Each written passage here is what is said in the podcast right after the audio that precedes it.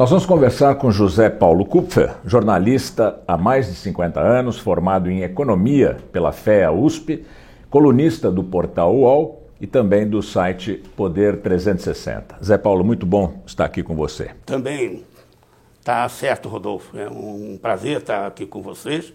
É, essa apresentação parece que eu entendo muito de economia, né? mas eu sou um jornalista, passei por todas as, as áreas da profissão e a, a economia é, é, é, uma coisa de muito tempo. Eu sou testemunha ocular uh, das coisas que o, ocorrem na economia brasileira, mas é passageiro. Ah.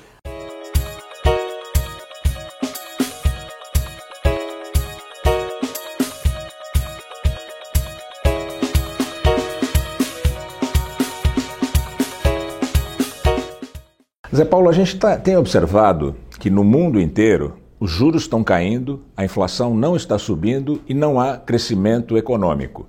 E esse, essa combinação desses fatores contraria os teóricos da economia. É. O que está acontecendo? É, tem um problema com a, com a teoria econômica né, é, atual que não consegue explicar esse fenômeno de baixo crescimento com baixa inflação, apesar de uma política monetária, política de juros, é, feita pelos bancos centrais, uma política, é, pelo menos em teoria, muito estimulativa. A ideia de que na hora que a economia está muito frágil, muito sem força, muito pobrezinha, ah, você reduzir a taxa de juros é, promove um aquecimento da economia. Você torna o crédito mais barato, as pessoas se animam para consumir via crédito. Essa é a história clássica. É, isso aumenta a demanda, a demanda aumenta o emprego, as pessoas têm mais renda e então o ciclo da economia, o circuito é, positivo funciona. Mas. O problema é que não está funcionando, porque é, os bancos centrais, depois da crise de 2008, é, que foi uma crise de dívida, de endividamento das famílias e dos governos, é, começaram um movimento de injetar dinheiro na economia via direta, muitas vezes, os bancos centrais, os governos comprando é, títulos que estavam na praça, o pessoal tinha se endividado, o pessoal é empresas, pessoas, é, comprando esses títulos logo, pagando em dinheiro, enfiando dinheiro uh, no circuito econômico e também reduzindo taxa de juros é, no, no, mesmo movimento de aumentar a liquidez da economia, a quantidade de dinheiro circulando, para que, que esse dinheiro fosse usado, só que o treco não funcionou as pessoas continuaram é, sem consumir, as empresas continuaram sem investir e isso a aposta foi sendo dobrada, baixa juros, baixa juros. Neste momento, há, juros negativos. há uma quantidade gigante de títulos com juros negativos, né? É, os cálculos mais recentes falam que há entre 15 e 17 trilhões de dólares, trilhões, 15, 17 trilhões de dólares aplicados em juros negativos. O que, que significa isso? Que as pessoas estão, grosso modo, não é bem assim, estão preferindo perder um pouco da sua poupança, perder alguns anéis, a perder dedos, a perder o principal de suas poupanças, de, de, de, de suas reservas. É, estão com medo e estão se defendendo. É, são movimentos defensivos. Na hora que os movimentos defensivos se generalizam, a economia trava. E o circuito pernicioso, nesse caso, o, o circuito vicioso, se realimenta. Quer dizer, as pessoas preferem uh, perder os anéis, alguns anéis, recebendo juros negativos, Sim. ao invés de arriscar em produção. Certamente. O Brasil, com as suas características, com sua, suas reservas de petróleo, com suas reservas cambiais, com sua país exportador de, de, de, commodities, como é que ele enfrenta essa crise mundial do capitalismo? Ele tem vantagens ou mais desvantagens? Então, é, tem algumas tentativas de explicar o que está acontecendo, ainda são polêmicas, é, e uma das mais interessantes, continua sendo polêmica, nem todo mundo concorda com essa teoria, é que a economia mundial está é, entrando, já se encontra num momento, numa situação de estagnação secular. É, esse é o nome é, técnico, do, é o nome do jargão da economia para um período prolongado de baixo crescimento. Não é que vai ser um século ou dois séculos, mas um período prolongado. Longo longo uh, de baixo crescimento uh, que estaria já instalado na economia mundial, afetando, bem ou mal, todas as economias, as centrais, as emergentes, uh, uma emergente como a China, que é um negócio bastante diferente, etc. E tal. Essa estagnação secular Repito, é uma coisa ainda que não nem todo mundo acredita que a situação esteja assim, mas tem alguns economistas de grande prestígio, grande peso. O cara que relançou essa discussão é o Larry Summers, um, um, um economista de Harvard, que foi secretário de Tesouro, que foi conselheiro, se não me engano, do, do Clinton e do Obama, mais pelo, pelo lado democrata é, é o cara que está puxando com argumentos essa discussão. É, então, a, o que eles, esse pessoal da estagnação secular imagina é o seguinte: primeiro, tem um problema demográfico, que é base dessa situação.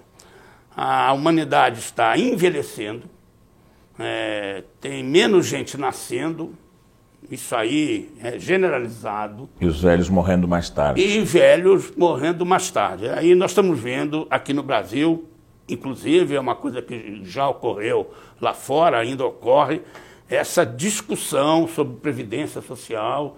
Isso tudo tem a ver com, com esse problema. Há menos gente nascendo e, portanto, menos jovens e menos. Menos braços na Menos produção. braços para produzir e, e mais gente viva dependendo do, do que se produz. Então, a relação de dependência entre ativos e inativos está é, bastante complicada, bastante. É, desequilibrada, né? Desequilibrada em favor dos inativos. Então, isso é o, é o, é o primeiro é a primeira explicação para essa dificuldade de crescimento econômico. Tem menos gente produzindo, a produção fica menor. É uma coisa simples quanto isso. A segunda questão é uma discussão um pouquinho mais complicada, diz respeito como é que você, com menos braços, produz tanto quanto quando tinha mais braços, ou até mais né, do que com mais braços. O nome Tecnologia do negócio é, pro, produtividade. É, produtividade. É, é, você, então, você com máquinas mais modernas, com equipamentos mais modernos, mais eficientes, com processos de produção mais eficientes e com mão de obra mais eficiente. Só um parênteses, muita gente confunde essa questão aqui no Brasil demais. Assim, ah, a nossa mão de obra, o nosso trabalhador, o brasileiro não tem educação.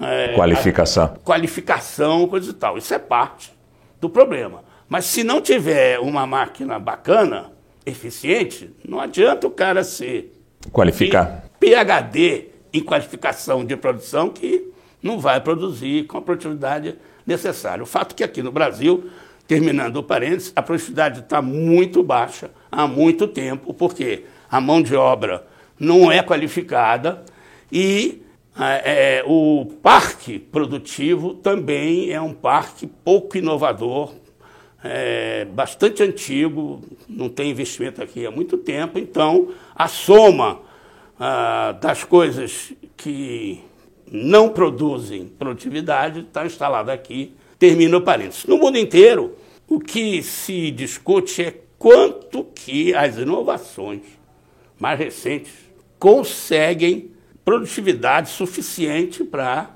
superar, suplantar, compensar a quantidade menor de pessoas trabalhando. E aí é uma discussão, porque a gente olha assim, puxa vida, a informática, a internet, a inteligência artificial, os algoritmos, tudo isso aí é uma tremenda inovação.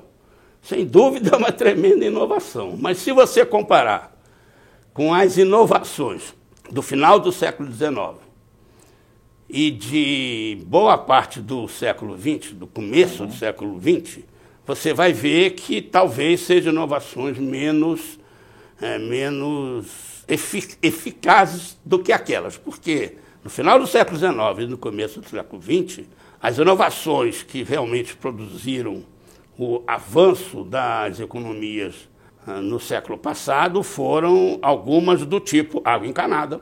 Que a gente nem vê mais como inovação. Nem percebe o que a, a, a revolução. Energia elétrica. E os sistemas de água encanada. É, se parar dois minutos, vai perceber a revolução que esse negócio produziu nas comunidades, nas, na humanidade e nos sistemas de produção. Mais do que isso, energia elétrica. A energia elétrica só foi se disseminar, de fato, no século XX. E você imaginar é, produção antes disso e depois disso, o a salto revolução, de produtividade. A, a, produtividade que esse negócio produziu é uma coisa espantosa. Não sei se a internet, todos os avanços que a gente imagina, se equivale a. produzido inovação dessa qualidade. Tem inovação, evidente, mas talvez não ao ponto de retirar a economia desse, dessa situação mais, uh, mais assim, hibernada em que ela se encontra. Esse avanço tecnológico, essa digitalização da produção, TI, tudo isso, é, não, não vai expulsar muita gente do mercado de trabalho? É, vai. Vai, vai. Mas aí ter... que está, de novo, é, não se sabe ainda qual é o equilíbrio que isso vai produzir. Se você expulsa 10, mas consegue produzir 12, com menos 10, tem um avanço. É, esses 10 que estão expulsos viram um outro problema, porque eles também Exatamente. são eles também, também são comer, inativos. Vestir. Exatamente. E aí a, a sociedade, de novo, ou reinsere esse pessoal de alguma maneira. Isso é uma, é uma coisa complicadíssima. Ou vai ter que arcar com custos sociais crescentes para não deixar, porque aí não é humanidade, aí não é civilização, aí é outra coisa. O nome que você pode dar para isso é outra coisa. Você vai relegar a esses excluídos é, e os inativos por idade, excluídos também, ao que eu chamo da proteção social dos baixos dos viadutos. Na hora que isso acontece, também isso não, não é estável, porque aí vai produzir fenômenos políticos de altíssima tensão, que a gente não sabe bem para que lado que eles vão. No momento, eles estão indo para um populismo de direita, os excluídos da Europa, os excluídos. Não sabe para onde vão, mas a gente conhece a República de Weimar. É, exatamente. E, mas eu não sei, é, não dá para saber, e os estudiosos não conseguem definir para que lado que essa situação vai. Só é uma situação e aí qualquer leigo pode perceber, é uma situação explosiva. Precisa de uma resposta. Você, você se considera um, um analista otimista? Como é que você vê o Brasil daqui a cinco Olha, anos? Eu sempre brinco que o pessimista é um otimista bem informado. É, como eu sou, eu tenho que ser bem informado, e eu me esforço para ser, nunca consigo, mas me Portanto, esforço, eu tendo a ter uma visão pessimista. Muito obrigado, Zé Paulo, pela entrevista. Nós conversamos com o Zé Paulo Kupfer, que é jornalista há mais de 50 anos, formado em Economia pela FEA, a Faculdade de Economia e Administração da USP, colunista do portal UOL e também do site Poder 360. Muito obrigado. Ok. Prazer estar aqui, Rodolfo. É, é muito bom poder pensar um pouco sobre os, problemas da economia e especialmente os problemas brasileiros.